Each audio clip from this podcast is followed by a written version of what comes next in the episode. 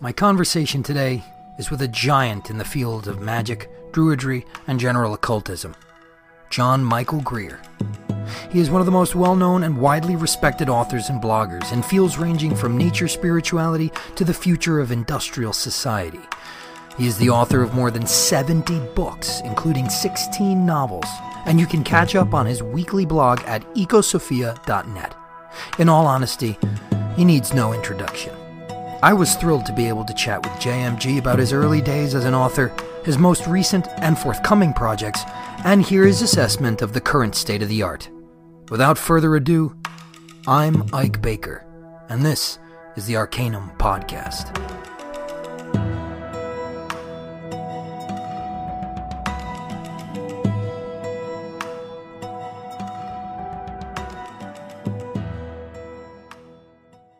Um, but so to jump into it, I know that Mhm. uh, you, you've you've talked a little bit about um, some of the fiction that you've been uh, Mhm. that you've been that you've been working on. How long have you been writing fiction? Um, that was the first thing that I ever started to write back when I was in my teen years. I was crazy about um, fantasy fiction in those days. Of course, I, I, I got involved. I got into Tolkien's The Lord of the Rings very early. Um, but I, th- this was the 1970s. This was the era of tacky fantasy. You had endless amounts of barbarian heroes swaggering their way through, you know, imaginary kingdoms and all, all the usual uh, the, the stuff of that time. That that was that was the raw material of, um, of my imagination in those days. I had a grand time, and so of course I started writing. Um, I think I was like 14 when I when I wrote my first fantasy story. It was dreadful. Of course, it was bad.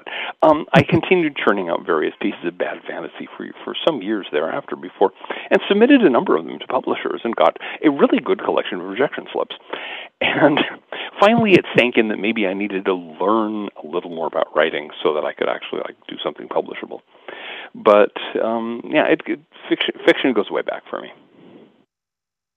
Cool. So it's kind of it's always been at the forefront. I mean, I guess that makes sense with what with magic Mhm. and everything like that. But Oh, uh, can you can you tell me a little bit about your uh, your most recent fiction project? The most recent one. Okay, let's see the the current the current project because it's it's an ongoing thing. Um, okay, the the Ariel Moravec occult detective novels. Um, the first one, The Witch of Criswell, Mm. is just out. Um, the the next one in the series, The Book of Haatan, um, I just did paid proofs, and it should be out I think early next year. And then the third one's in process right now, The Carnelian Moon. Um, okay, occult detective fiction, that's a genre that goes back a long ways. To some extent, Dracula by Bram Stoker is one of the classics in that field. But Mm. there, there are a lot of a lot of stories about um, people who investigate strange occult happenings and, and get into various kinds of trouble and have to extricate themselves. It was popular in the 19th century. Um, it was popular in the 20th century. It filled a lot of pages in the pulp magazines in the first half of the century. There are plenty of writers to this day who are into it. Um, it's always it's a genre that I've enjoyed. Um, it's a genre that has also irritated the bejesus out of me because, well, you, you, that, that, I'm gonna I'm gonna take what sounds like a tangent here, but it should make sense. Um, back in the golden age of science fiction, or back the silver age, I suppose they call it now, in the late 20th century, there was a magazine called Analog, and which which um, it was the hard science fiction magazine. Apparently, every other reader was a retired engineer with a slide rule, and somebody would publish something in Analog, and you get 14 letters criticizing the the the you know uh, faster than light drive because they made this mistake and that mistake, and the orbital velocity of such and such planet just won't justify this bit of. It was that kind of thing. I'm kind of that way about magic since I write about magic, since I practice Mm. occultism, of course, that's been that that has been the one thing in my life that, in some way, that you know is more um, more deeply rooted than my writing. Um, there's a lot of really bad magic in in in, occult, in these occult detective stories. A lot of completely bogus occultism. And it occurred to me that it would be a lot of fun to do a series of occult detective stories in which all the magic was real. All the magic was the stuff that actually happens that occultists nowadays actually experience and work with. Of course, you know that's not that doesn't mean that the uh, scientific materialists among us will believe that it's real, but that's their problem. So, so that's been that's been the focus of this series. I have an 18-year-old detective. Uh, well, she's kind of the assistant detective. She is she her grandfather, um, Dr. Bernard Moravec, is the is the main detective, and they they end up getting caught up in a series of these these investigations. Um, the first time focusing on the um, on, on a witch, an actual you know, old-fashioned person who curses and, and blights people's lives with noxious magic. In the second one, there's the theft of a magical book, which turn which turns into um, a hunt to for actually an old pirate, an old uh, chest of pirate treasure. Um, the third one has to do with werewolves, and that's that's fun. And th- I have others already sketched out. It's going to be a series.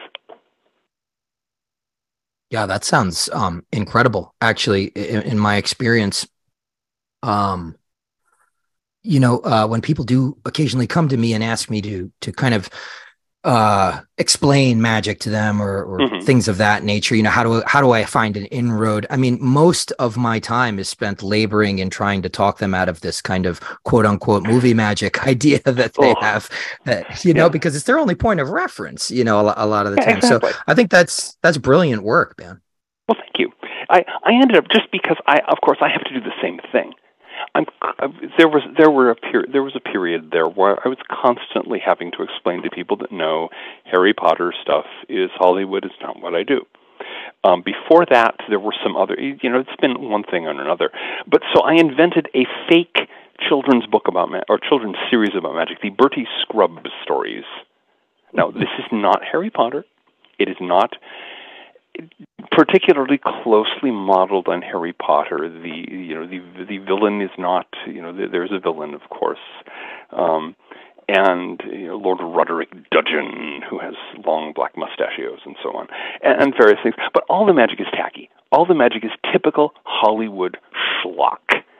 And so Ariel, who doesn't who doesn't like those books anyway, is constantly running into people who are saying, "Ooh, this is just like in the Bertie Scrub novels," and she's going, "Oh, no, no, no." so that's that's just it's it's partly and again i mean i mean no disrespect to jk rowling she has you know she's made a mint and obviously she's meeting mm-hmm. some some needs in her readers and things like that the bertie scrub stories are not um, harry potter stories they're written by a couple that lives in florida in my in my book and um, you know, and so the, you know there is no there is no Hogwarts Academy or anything like that. It's a different series, okay, but it fills much the same right. place as the kind of magnet for um, Hollywood called schlock. One of these in one of the future episodes, I'm going to have the um, they're going to the um, Hollywood outfit that's doing the Bertie Scrub movies is going to come to the city where where Ariel and her grandfather do their investigations, and so they're going to have to deal with um, this this you know film thing running around at all the screening fans and everything, while trying to do an investigation. That's fantastic, man! I can't wait to read that. Thank, That's uh, I, I, I, mean, you know, thank you. That's encouraging. Yeah, I mean, you know, it's like we as occultists and and practitioners and stuff like that where it seems like we're constantly reading um so it's it's not often that i will elect to uh, you know give my my mind a little break, which I should be doing more often. But uh, mm-hmm. that's definitely on my list, man. I I, I love it. I'm glad I love to hear it. Um, I'm glad. I'm glad. I'm glad yeah. to hear it. Yeah, this. Yeah, so a, I mean, been it's been a fun project. Just even just just the two and a half books so far. It's it's enormous fun and a little. It's a little less dramatic than some of my earlier stuff, which tend toward the more high fantasy end of things in their own weird way. And so I can have a little fun, and I can have my 18 um, year old heroine who really doesn't necessarily get it, but is slowly, you know, becoming familiar with magic. And, you know, I can have her tripping over her own feet as she as she makes her way into the world of magic in this fictitious city where she's involved in the investigations. Mm. Well, uh, I, going back to something that you had said, uh, you said mm-hmm. that in, in some in some ways, uh, your your magical life is more deeply rooted than your your writing mm-hmm. life. And I mean, you you have not to kiss your ass, man, but I mean, you've you've authored some of the most important and influential works on magic, you know, as yet, possibly ever. So, I mean, uh, for for for me, I had to spend a long time uh, studying, practicing this stuff before I felt comfortable enough, uh, you know, or even or even mm-hmm. felt like it was worth me pursuing, right? Contributing mm-hmm. my drop, my drop to the bucket, my voice to the, mm-hmm. you know, the, mm-hmm. the, choir to start talking about this in any kind oh, of yeah I guess discursive or instructional mm-hmm. capacity. But mm-hmm. was that mm-hmm. the same for you, or were you kind oh, of yeah. like just doing your output, oh, learning as you oh, went? No, no, no, no, no. I got I got into this stuff when when I was a teenager. We're talking in the mid 1970s, paperback revolution. You could finally start getting some of the old occult classics in in for a reasonable price, and I was. Um, I was crazy about it from from my teen years. Really going going back to, to the days when my age was in single digits, I had this sense that there was something something marvelous out there behind this word magic. And so when I finally, you know, was able to locate some books and was reading um, Francis King and Stephen Skinner's Techniques of High Magic. Yes. W. Yeah, that was that was the book that really did it for me. That one and W. E. Butler's The Magician, His Training and Work. Those were my first two wow. serious books on the subject, and I adored them. I was just crazy about them, and so I was going, yes, yes, yes. This is everything I've ever wanted. you know, with with all the enthusiasm that a geeky, you know, socially inept teenager can uh, can muster, which is quite something. Yeah. so I got I was I was into that, and so I was practicing that in my teens and in my twenties, and it was it was not until what the late 1980s. So we're talking about I'd been involved to one extent or another in magic for about 20 years, and I'd been serious about it for about 10. You know, the systematic daily practice and all that for a mm-hmm. decade mm-hmm. before I first started to work on what ended up becoming my first book, Paths of Wisdom. I just I I was I was familiar with the literature on the Tree of Life, on the Kabbalah as as used in the Golden Dawn tradition. There were a lot of things that didn't satisfy me. There needed to be more information about the paths, da da da da da. So I started working on what was originally a correspondence course, and mm. that ended up becoming a book, and that was that was published in 1996. At that point, I had been um, yeah, 1996. Yeah, I've been seriously involved in magic for you know 20 years, more than that. Wow. And then, um, and you know, and my first several books were all very much focused on adding to the Golden Dawn tradition. So I was not I was not like breaking a lot of new ground as I saw it. I was just systematizing and putting things together and ha- producing the guidebooks that I wished that I'd had when I started working on Golden Dawn Magic. Interesting. Uh, now, were uh, did you um forgive my ignorance? Were were you mm-hmm. ever initiated into a Golden Dawn lineage, or? Oh yeah, no, that's that that that happened much later. Ah, okay. that happened much later. I I I've ended up I've taken one degree or another of initiation in three different lineages. And wow. but that hap- that that happened. Well, it's once you become fairly well known, you know, people want to talk to you. And I the first the first of them was my my teacher John Gilbert was mm. connected to a Golden Dawn lineage by what by way of his teacher, um, Juliet Ashley, who had studied with Arthur Edward Waite, and dot dot dot. A long story there, but that was my first serious initiation. Later, I had I, I had, was brought into two other two other lineages with more or less, you know, Golden Dawn connections in there. And but but most of what I did for the first, you know, for those early decades I was doing it. I was doing self initiation, solitary practice, um, and that's why that's why so many of my books focus on that method because it works. Yeah. It's yeah. a slow way. It's it's a slow way, but it works. And you know, not not everyone can get to a lodge. Not everyone can locate one. So you know.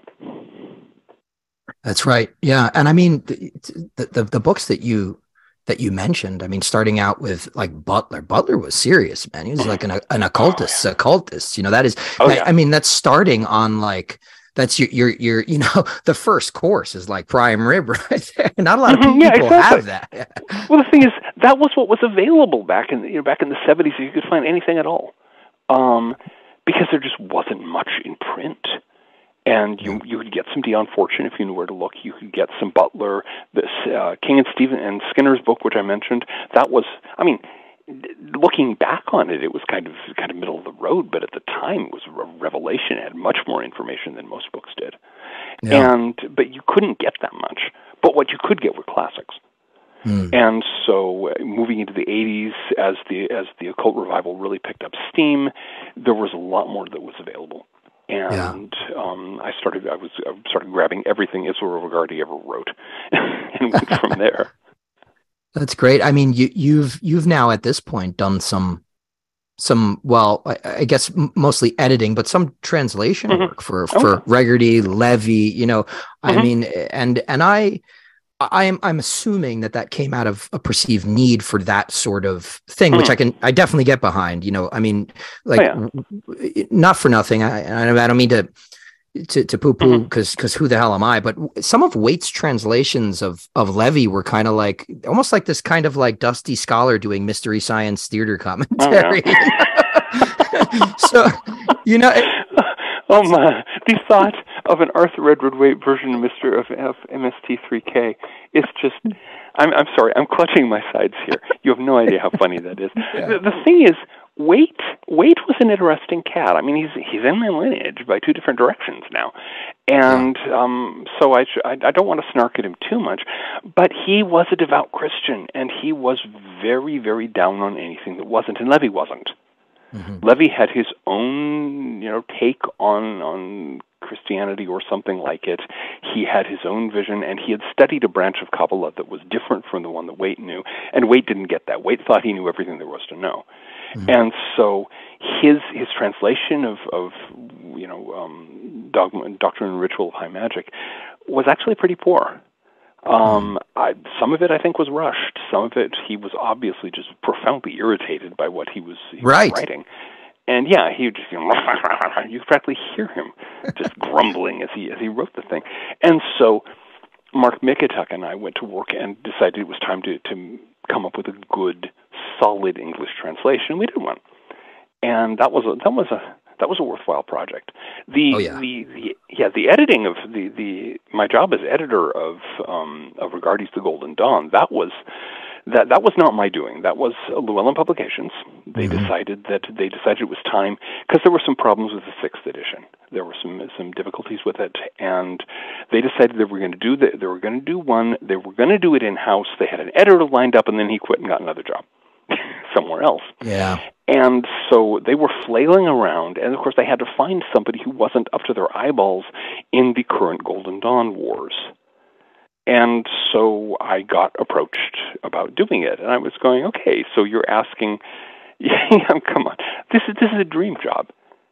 this is, you know, this this is the book that I that was central to my magical practice for a decade. Mm-hmm. I, you know, I love this book. I know it inside and out. This is, a, of course, I'll do this for you, and so I did it. And it was that was that was a lovely experience. That was really a lovely experience, and yeah. I, I really think they I really think they produced they they produced it well. The new seventh volume, the big gray brick instead of the big black brick or previously big blue brick, is you know it's I think it I, I, maybe I'm just expressing my own vanity, but I think it came out very well. Yeah, yeah, absolutely, absolutely. Um, you know, it's a tr- tremendous undertaking as well. It's a, a, kind of a kind of a service to to the magical community as well. These mm-hmm. things these things need to undergo um, mm-hmm. you know, uh, p- p- tune-ups over time just to adjust oh, yeah. to to the vernacular with which modern people are are used to uh, you know, uh, mm-hmm. con- conversing. Plus I'm you know, it's funny I um I remember I remember Chick Cicero uh, telling me about uh, his conversations with Israel Regardie, and, mm-hmm. and there were there were certain things when Israel would basically say, "Oh, you know, I forgot to put that in the big book. I'm going to have to put that in, in the next edition." Which I got, I got a real kick out of that, you know, very nonchalantly, like, "Oh, slipped my mind," type of thing. But I mean, it, what kind of things yeah. at, at this point do you, if any, what kind of things do you find wanting in the modern occult and magic, I guess, literary communities? Wow. um, okay. I'm going to, you're asking me to get myself into trouble. I'm willing to do that, but just be aware. Um, the number of people in, who write about magic nowadays who only know English and have never read a book that was written before they were born. mm. is embarrassing. Um, the, I, I I constantly end up, you know, having a look at this book on magic or that book on magic, and the people who write it clearly have never really grasped the fact that magic existed before the 1960s. Or if they do, they have this vague sense, this sort of vague glop in which, um, you know, ancient Neolithic witches and Israel Regardie and Dion Fortune and Aleister Crowley and um, Egyptian priests, and it's all sort of globbed all together. Mm-hmm and the fact that magic has a long, very richly documented history, that in fact, there's a lot of scholarly publications on the subject that you can get into this stuff and understand what was going. It's embarrassingly absent. You know, you get yeah. you get situations. Well, one of one of my one of my particular pet peeves these days, um, Paschal Beverly Randolph, brilliant man, 19th century occultist, the first really influential African American occultist, as an influential outside his own community. Um, uh, just a, a giant of an occult thinker, and nobody talks about him. Mm. nobody. T- well, some people do. There are some good occult writers these days who do talk about P.B. Randolph, but I mean, this is the guy who invented the fir- the version of sex magic that became Gerald Gardner's, that became the Great Rite of Wicca by way of Gerald Gardner. Oh wow! This is the guy who invented the version of sex magic that Aleister Crowley practiced. Mm. They well, of course, Gardner got it from Crowley. One of the things a lot of Wiccans don't want to talk about is that Gerald Gardner was one of Aleister Crowley's students. That's right. Um, Crowley got it from Theodore Reuss of the OTO, and um, Reuss and Carl Kellner, who helped found the OTO. Um, before he before he up and died, um, they got it by way of um, the Hermetic Brotherhood of Luxor, which was drawing material from Randolph, and so you know this guy is this guy is an incredibly interesting, incredibly influential occult writer, one of the most important occult writers of the, of the 19th century. And yet, most books, even that babble about sex magic, literally don't mention his existence. Wow. It's just, it's embarrassing. Wow. Um, yeah. So, thing one that I would love to see more occult writers do is learn a little history, please. Um, thing two is again learn a language other than English. We we've got some nice occult systems in the English language. You know, we've got we've got Crowley, we've got Fortune, we've got Regardie, we've got the Golden Dawn papers, we've got various other things like that. There are entire worlds of magic that are that nobody can get you you can't get into unless you can read French or unless you can read German. These are not difficult languages. You can learn them. You, you can, you know, go online and, and find a, you know, find a course that will teach you how to read this stuff. Right. Um, and then all of a sudden the door goes open and you enter into completely new realms of magic that nobody in America and knows how to do. Yeah because yeah. they don't they don't even know this stuff exists. We're not even going to talk about what's available if you know Latin or if you know classical Chinese or if you know Sanskrit or if you know ancient Egyptian. All of these languages can be learned. Yeah. And yeah. you know, but but there's a lot there's a lot of a lot of a lot of tendency to sort of rehash a very narrow range of magical practices that happen to be the ones that we've got in the modern American occult community. And I'd like to see a little more a little more creativity, a little more imaginative research and a little more attention to what's been done in the past so you can figure out what to build on. That's you know, and this is to some extent this is a middle aged guy grumbling, but well, I think all valid criticisms by way of improving right our mm-hmm. community our, our yeah. community and our and our mm-hmm. our knowledge base because really i mean context is is everything and mm-hmm. that's really what history gives you but yeah. it's it, yeah. it is pretty interesting you know i i'm i'm greek by heritage and i, I speak the mm-hmm. language and uh Good. one of the things that that i do see that that very interesting to me is is um you know there is a there's there's nuance to uh, mm-hmm. la- to romance languages there are there mm-hmm. are sh- shades of meaning there are multiple oh, ways yeah. of of of interpreting wordplay mm-hmm. etc mm-hmm. and and that does really get lost when you look at oh, some yeah. of the um yeah even the mm-hmm. academic translation oh yeah oh yeah I mean, the the the couple of translations that I've done from French it was always one of these oh God, how can I, you know, how can I communicate this? And usually it amounts to, I can't. I can just do my best. and yeah, yeah, I mean, yeah, there's, it's it's one of those things. But well, yeah, I, I, should, I, if I if I didn't mention, I should in there. I should certainly have mentioned Koine Greek, because that's another right. language in which there's an immense amount of stuff waiting. And so, yeah. Yeah, I, I enjoyed actually um in uh the Doctrine and Ritual that mm-hmm that you had that you had done and also i think and we'll we'll touch a little bit more on on on your blog in a little bit but i know that you've mm-hmm. been you've been kind of having this ongoing uh, sort of uh, lecture series or study group study of mm-hmm. doctrine and ritual but mm-hmm. but the um your your translator uh, for, forgive me uh, last name is uh, Mikituk is that how you pronounce Mikituk. it Mikituk. Yes, he's um, he is uh, he is um, a Frenchman of Ukrainian origin. Yes, so I I really loved that he left there was certain nuance, like certain things mm-hmm, that had mm-hmm. been, that had been translated to to mm-hmm. word, uh, you know, taken mm-hmm. from from logos to word or something. He and left he, he left it as verb. As verb, yes. We talked over that. I was one of the reasons I was really happy to work with him on this project is that yeah, he's a native speaker. I'm not a native speaker of French, right. and so we had a lot of conversations where he was trying to communicate to me, okay, this is what this French word or this French phrase means. How do you put it into, um, you know, idiomatic American English? And I'm going, mm-hmm. uh, okay, let's try this. And so, yeah, like ver- the verb rather than the word. I thought that worked extremely well. Absolutely, absolutely. My mind kind of like a door unlocked I remember, you know, mm-hmm, and then mm-hmm. and then pursue pursuing it later on. Things just end up uh, making more sense. But what I what I really enjoyed actually the last time that we spoke, uh, the the kind of your telling of of uh, quote unquote translating the Necronomicon that was an excellent well, story. In effect, yes. um, the the thing is the, the Picatrix, that was another fun project, and that was another project where I worked, of course, with someone else, with Chris Warnock.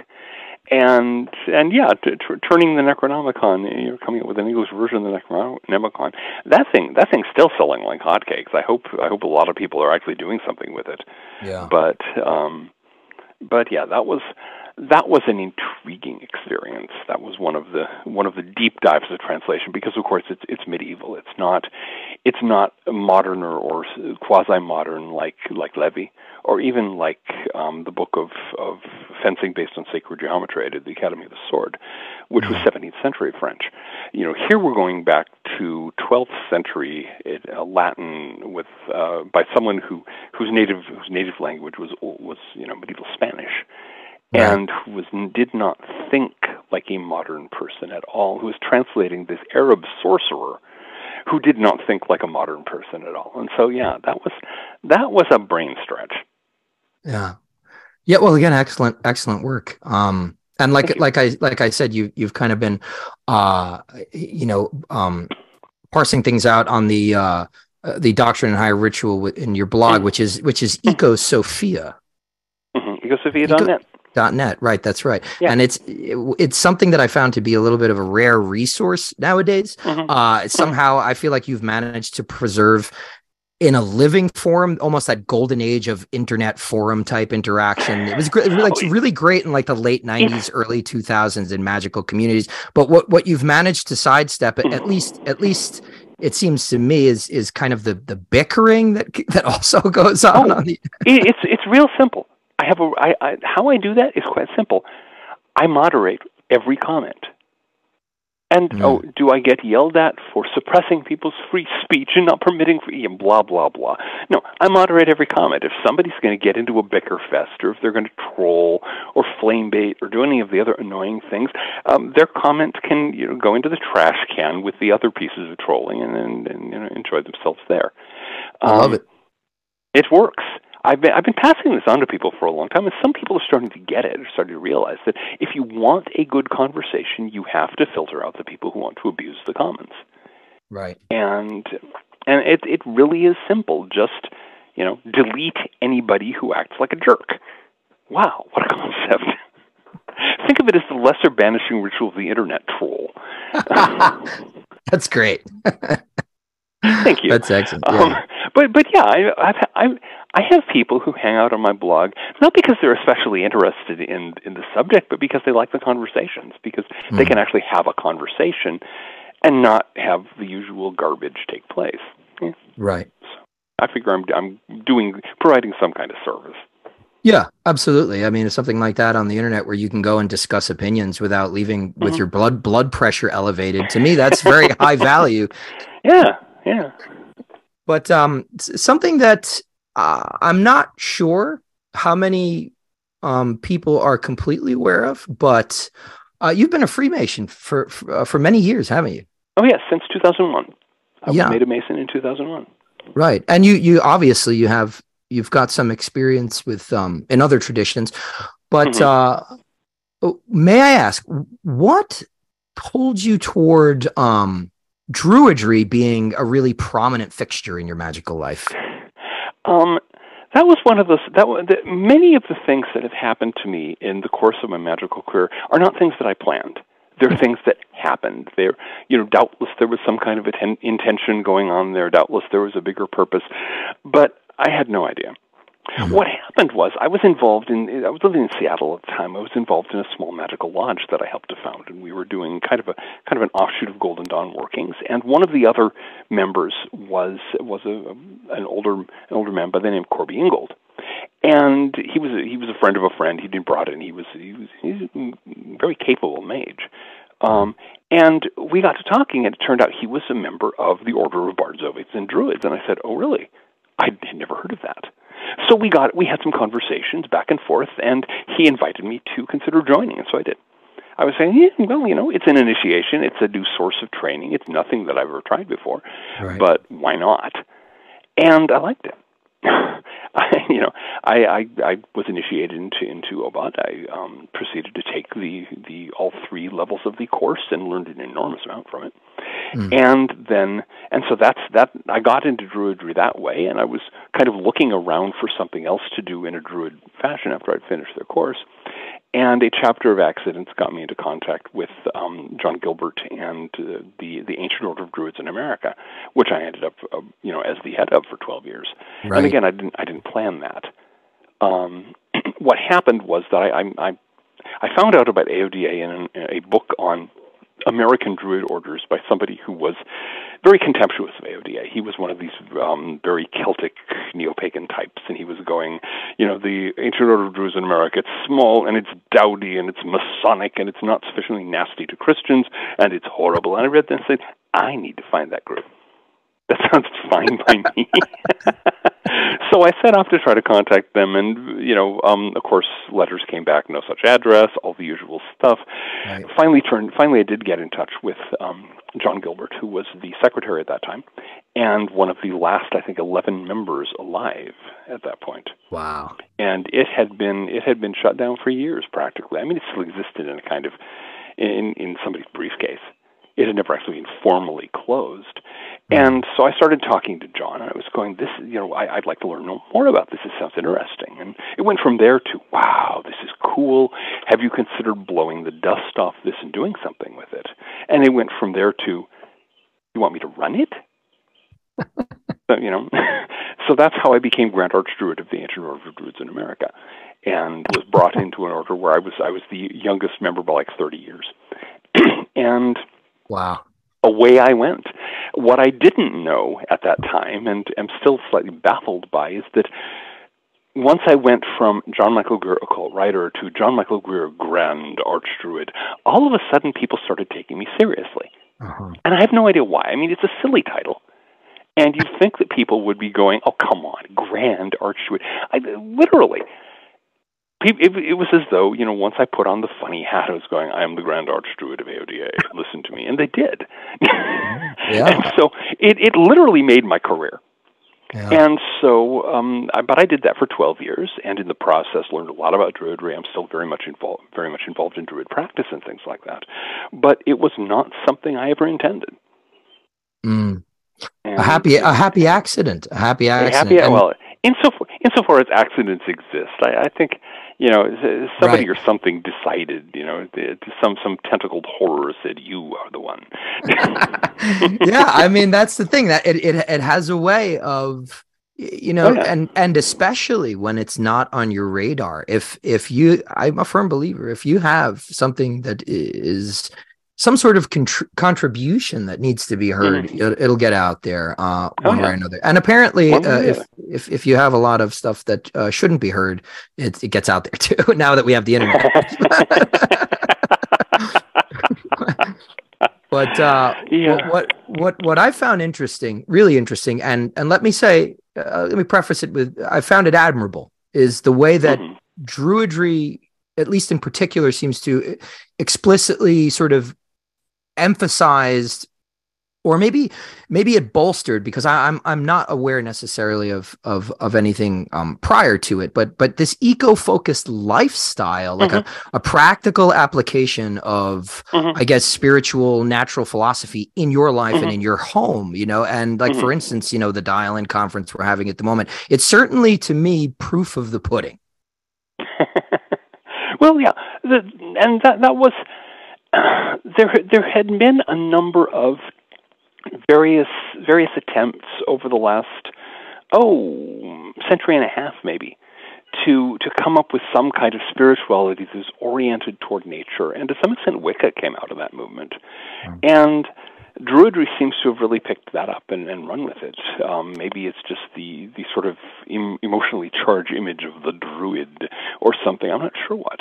But certainly there needs to be an understanding of the of you know the spiritual dimensions of the environment and the environmental di- dimensions of spirituality. That's that's a very important thing, right? Especially now, mm-hmm. and and Druidry seems to be seems to do that for a lot of people, and I'm I'm delighted with that. I, of course, I, I I did my best to play that up and to to get people thinking about that in my books on Druidry and also in um, in, in my work when I was when I was head of AODA, we, we put a lot of emphasis into that, and uh, the the current management still does. I'm delighted to say. So yeah, yeah, and and how much of that are you? How much of, of that do you focus on with uh, Ecosophia? Um, it really varies. Okay. I have. There have been periods in my blogging where I've really focused on it. There have been periods on my blogging where I've talked about other things. I I, I try to avoid saying the same thing over and over again. Right. And there's to some extent there's only so much you can say. You know, mm. the thing uh, look look at your lifestyle and say, okay, how is this impacting the natural world?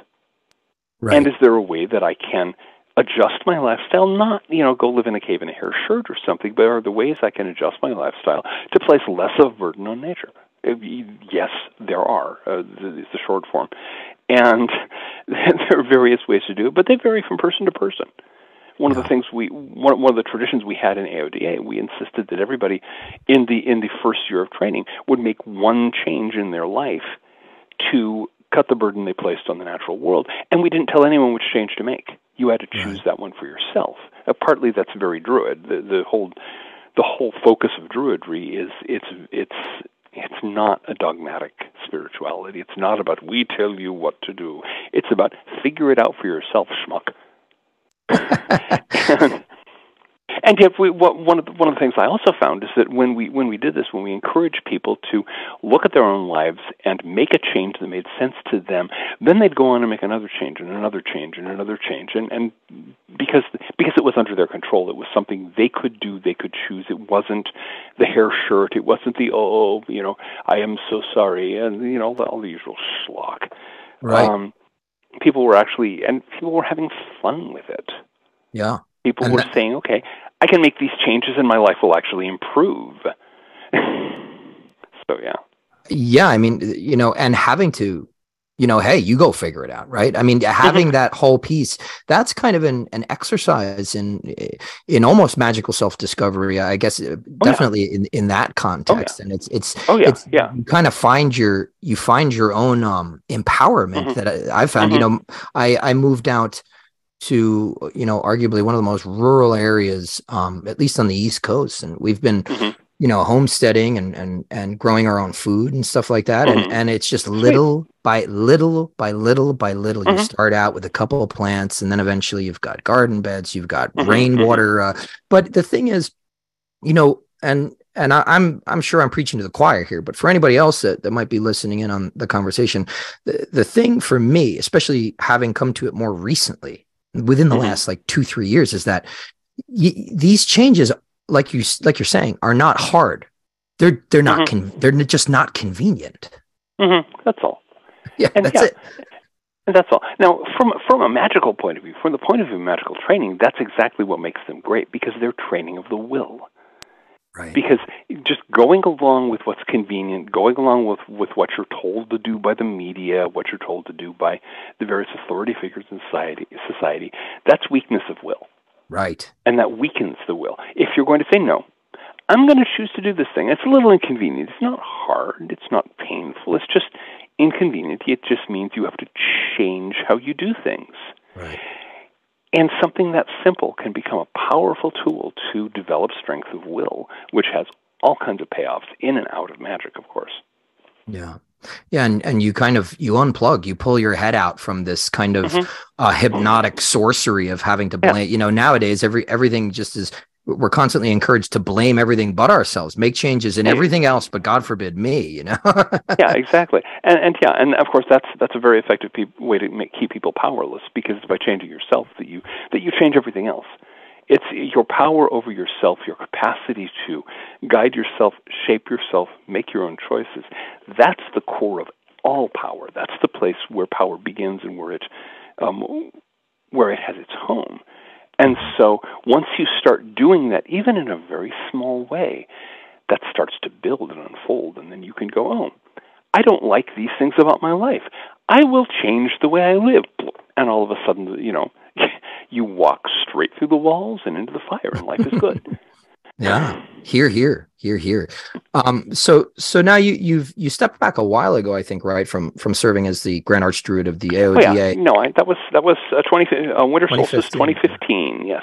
So, um, it, as far as magic goes, and you know, for people like yourself and um, other guests I've had on, magic is it's a way of life. So it's this is a, mm-hmm. a, little bit, you know, uh, it's a little bit of a difficult question, but I, am just curious. Um, what's really so nowadays what's really exciting you about either either kind of a new approach or or even even something you know that's more well-worn territory is is there something that you're that you're working on nowadays that's really oh yeah the, always always yeah. i've uh, you know i always have things that i'm working on um a little while back i i was i had the opportunity to be initiated into the martinist tradition which is a french tradition of of occultism Mm-hmm. And I, I, had to, I received my Martinist initiation. By the terms of the initiation, I cannot say where or, or by whom, but that's fine. Um, but so that has opened up an entire new body of esoteric tradition that is developed around Martinists, things written by Papus, things written by a lot of other Martinist writers over the years. Mm-hmm. And so I'm having a lot of fun working with that. And um, yeah, so that's, and that, this is in addition, you know, I, I'm, you know, there are geeks, there are computer geeks, there are non-computer geeks, there are occult geeks, and I'm one of them. Um, my main my main daily practice are still practices are still based on the material that I studied with John Gilbert back in the day, but I also have been working with this Martinist material and having a lot of fun with it and learning a great deal from it. So I have that's that's been um, that's been the major focus, the, the kind of new exciting focus of what I'm doing right now. Yeah, um, there, there's there's uh, quite a lot there. I'm, you know, again, I, uh, I, I won't say too much or anything else, but um, yeah, I'm, as you know, I'm also a Martinist, uh, mm-hmm. and and it's been something that has been groundbreaking for me over the last mm-hmm. couple of couple mm-hmm. of years. It's uh, the way that I that I put it to people is that um, it establishes a magical worldview right out of the gate, mm-hmm. uh, mm-hmm. and kind of gives you where the Golden Dawn until you know the very high adept grades at least that who you know how many people you can probably count on two hands how many people have actually actually get there uh in in fact um but the, the golden dawn gives you the how and the martinism kind of mm-hmm. gives you more of the why right out of the mm-hmm. gate and and i'm mm-hmm. seeing a lot of in, a lot of interest in martinism right now just mm-hmm. from just just all, all sections of the occult community kind of turning there which mm-hmm. is weird well no i think uh, to I, I think on the one hand, a lot of people are tired of the sort of pop culture occultism. There's been a lot of pop of pop culture stuff. There's been a lot of, and people have the, and, and a lot of it has been fading out. Um, a lot of there, there's a lot of the big pagan festivals, for example, are shrinking in size or even shutting down. Um, the the little witch stores that used mm-hmm. to have every used to have in every neighborhood practically hard to find one of those nowadays. It's really getting back down mm-hmm. to the people who are serious about it, and Martinism is a good place to go if you want to get serious about it. And so I think, and of course, mm-hmm. there's also the to to, Amer- to most Americans, it's unknown. To most Americans, it's it's a mystery and and that excites us. And it's it's not. The thing is, there's a lot of good stuff in the Golden Dawn tradition, and um, it needs to be developed. It needs to have more of this material, um, more of more of the why, um, added to the how. Right. But maybe Martinism will do that. The thing is, some of some of the more interesting figures in in occult history in the English-speaking world were both Martinists and Golden Dawnies. William Wynn Westcott's a great example. Um, one of the founders of the Golden Dawn, yeah. he was a Martinist. Um, Ross Nichols, who was the founder of the Order of, Bo- Order of Bards, Ovates, and Druids, the Druid order that I first joined, he was a Martinist. Um, and George Winslow Plummer, who founded the Societas Rosicruciana in America, not the San Jose Rosicrucians, yes. the New York City Rosicrucians, um, who's that's that's another right. group I belong to, and a tradition that I worked in. He was he was a Golden Donny and a Martinist and a Rosicrucian and three or four other things too. and and you can tell. Yeah, he's got he's in in his lessons. He's got that background, and so as well as a lot of you know a lot of other useful stuff. So. So I think I think it's a very good sign that Martinism is becoming more popular, and that some of these other these other French traditions um, are getting a little more exposure in, in, in the in the English speaking world in America and so on. And I'm looking forward to seeing what else ends up flowing into the community now that you know, we've been through another of these big cycles of, of mass popularity, as happened back in the, the early 20th century with Theosophy, as happened in the late 20th century with Wicca. Um, those fade, and then it's the people who are serious who have to, you know, pick themselves up and you know, clear away the, the, the rubble and get to work. Mm. Yeah, and and I think uh, a big part of making Martinism a little bit more accessible is uh, mm-hmm. is the, the, the translations you know that uh, mm-hmm. uh, you know mm-hmm. uh, publishers like Ro- Rose Circle Books and stuff are you know uh, putting out these these great translations for mm-hmm. for for mm-hmm. an American audience really and and they're, oh, yeah. they're, they're circulating actually what what I'm finding is that they're circulating um uh, at, at, least in in the communities in which with which I keep in touch they're circulating mm-hmm. largely in in in Masonic you know groups oh yeah really interesting oh yeah no, that, that, that makes perfect sense because, um, I mean, for, in Freemasonry, what we have is this marvelous system of initiation handed down from the distant past, and the vast majority of people who who who uh, you know preserve it and pass it on, they have no clue what they've got. They know it's important. They feel right. in their guts that, that it's important. They're loyal to it. They are many of the best men I've ever met, and they have absolutely no clue about the esoteric dimension. Mm. And mm-hmm. but the people and you get a lot of masons who are you know who realize this they've they've had you know they've had their craft degrees they've had some of the other some of the other degrees and so on they know there's more and then they find about out about martinism and here's this set of degrees where they actually tell you what it's all about oh yeah you're going to see you're going you're going to see a stampede of of masonic brothers heading toward that puppy so yeah, yeah, I think I think it's a great sign, and one of the things that may eventually happen over you know over the period of centuries, perhaps, is that more of the esoteric material will gradually flow back into the Masonic tradition and make it what it once was. Mm. Yeah, I mean, there's uh, there's a tremendous upswell um, from the newer generations to mm-hmm. to attempt to to revive that stuff. There's a big uh, uh, Masonic um, revival da- foundation. Actually, mm-hmm. I think they just had a they just had a symposium recently. So a lot of people mm-hmm. just take take taking the work seriously, uh, mm-hmm. going back going back to you know this pre. Uh, you know post-war type of thing because you had you know um, you had a lot of esoteric writers in the early 1900s mm. uh, you know the, oh, the, yeah. the late uh, 19th century and and, Mhm. and all that stuff. You know, um, Wilmshurst, great example of that. Mhm. People took him very seriously, and then kind of the, that post-war generation when when Mhm. everybody came home and and I guess American life became uh, just eminently social.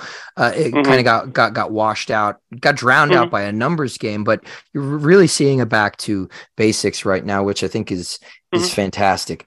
it's one of the things that really gives me hope for the um for, you know in in a sort of broader sense that so many people are, are doing that. And the thing is this has happened before. There have been periods in in english history for example when masonry has been a social club.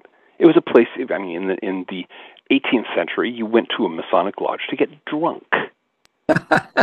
And they did. They would they hold them upstairs at um you know up, upstairs in in pubs in Yeah. private rooms. They'd hold their meetings and the you know the two stewards their job was to funnel drink orders down to the barmaid. And they did. And so yeah. And yet and yet it survived that and pulled itself back together in the 19th century and got got a much more esoteric dimension. So we're you know we're going through another of these changes. Yeah. and fortunately we seem to be coming back out of it and i'm hoping that um, you know as much as possible can be preserved and restored and, and put back into working order Right. So um I've got a couple of canned questions that I that I ask that I ca- that I ask everybody. I'm very interested to um we covered some of it. We did. We covered some of it in in uh, just in, in our you know conversation. Mhm. But uh, you know I, I am interested to kind of head on ask the question in what ways do you think uh, practitioners, but people who are who are really serious about the work, can affect change in their local environments through magic. um, to a profound degree in an indirect way. Mhm. The thing to keep in mind, one of the, one of the basic lessons of, of every kind of operative occultism is that mind is not limited to the inside of your skull. Um, Right. What goes on in your head affects th- the world. It does so, you know, in the same way. Everyone's broadcasting, basically. Everybody's broadcasting thoughts. Everyone's broadcasting emotions, and as you work, as you develop your yourself magically, as you commit yourself to these practices and these disciplines, you learn to attune yourself to higher and higher modes of consciousness. That radiates out from you, and that affects everything around you. And the more people do that, um, th- this is this is why this is why in so many older societies you have like monasteries and so on, where you have people who are literally spending all their time radiating a positive energy onto the world. I, I, I think it helped. I think it did enormous amounts of good, and it's it's kind of unfortunate that that's fallen out of out of practice in so many societies. But we'll, we'll get back to that. In the Yeah. meantime, you know, each of us can look at what we're radiating. What are we projecting into the world? What is you know what, and you know, of course, that also uh, that also influences our speech and our actions, and those can have just amazing consequences the number of times that that I'm you know just in my own life I found that a casual comment I made somewhere or some kind of simple action that I did to help somebody ends up having these these cascades of effects that I had no idea Yeah. and that actually helped people you know that I including helping people I'd never met there's always the possibility of that and the more we work with magic the more we develop the higher states of consciousness we learn divination we learn ritual we learn these various these various arts and practices the more of a positive effect we can have on everything around us Excellent. Excellent. Um, so uh, my next question, my next canned question is uh, Mhm. so we we've co- we've actually covered quite a bit of ground, but um, I guess normally what, what I would ask is three books you'd recommend for anybody who's listened to this conversation wants to learn more about some of the topics we've covered, but we've we we have covered quite a bit. But so we so have covered just- quite a bit um, okay now and and I'm going to be selfish enough to make them my books because, great. You know, Great. This is one of those things. Um, if the those those of those readers who are interested in druidry, um, my book, actually, my, my my very recent book, The Druid Path. Um, it's a pleasant little hardback. It is an introduction to druidry for the total beginner, and it's apparently it's apparently become quite popular. Mhm. Um, another recent book of mine that I think applies to sort of the general occult background of this is an, the Occult Philosophy Workbook. And it's one of a series of books, but we don't have to get into that right now. It seems to be, again, fairly popular because it sets out the sort of occult worldview and how, how occultists understand the world. um, from, of course, from the point of view of one particular system of, of teaching and practice, but it's gen- it's fairly generally applicable. And then the third one would probably be The Witch of Criswell, which we were talking about earlier, the, the first Ariel Moravec novel. Because on the one hand, obviously we were talking about that. On the other hand, it is an that that whole series is an attempt to make real magic a little easier for people to understand so they can approach it through the experience of fiction. They can approach it through these hopefully interesting characters and their interesting events and get out of the Bertie Scrub mode of magic and not be expecting evil hedgehogs in the hedgerows, you know, in, who are, who are, you know, the, the spies of Lord Roderick Dudgeon. so those are the three books that I recommend. Um, all by me, all quite recent, available at, at any really good bookstore. Excellent. So, are are there uh, is there anything else you'd like to say before we wrap up our conversation? Any final thoughts um, from JMG? Any final thoughts? Just now, no fi- final thoughts are not something I'm good at. So I'll just say um, the world of the world of occultism is very, very big, and it has enormous amounts of room. It is not one of these narrow little sets of rules that you have to follow exactly, or somebody will kick your rump. Um, there's a lot of room to learn and a lot of room to grow and to help people and um, you know the, my, the the approach that I have taken is one particular rather odd roundabout path through a very big forest, and there's mm. plenty of room for people to explore. Beautiful. Well, I I uh, I really want to thank you for spending some time with me this evening. Yeah. Um, it's well, thank I, you I, I love listen Absolutely. I, I always love listening to to your stories and, and reading your work. You, this has been a fantastic Thank conversation you. for me. I you, you truly are a master of language. Um, the incomparable John Michael Greer, thank you so much uh, for being on with me tonight. And thank you again for having me on. I always enjoy it.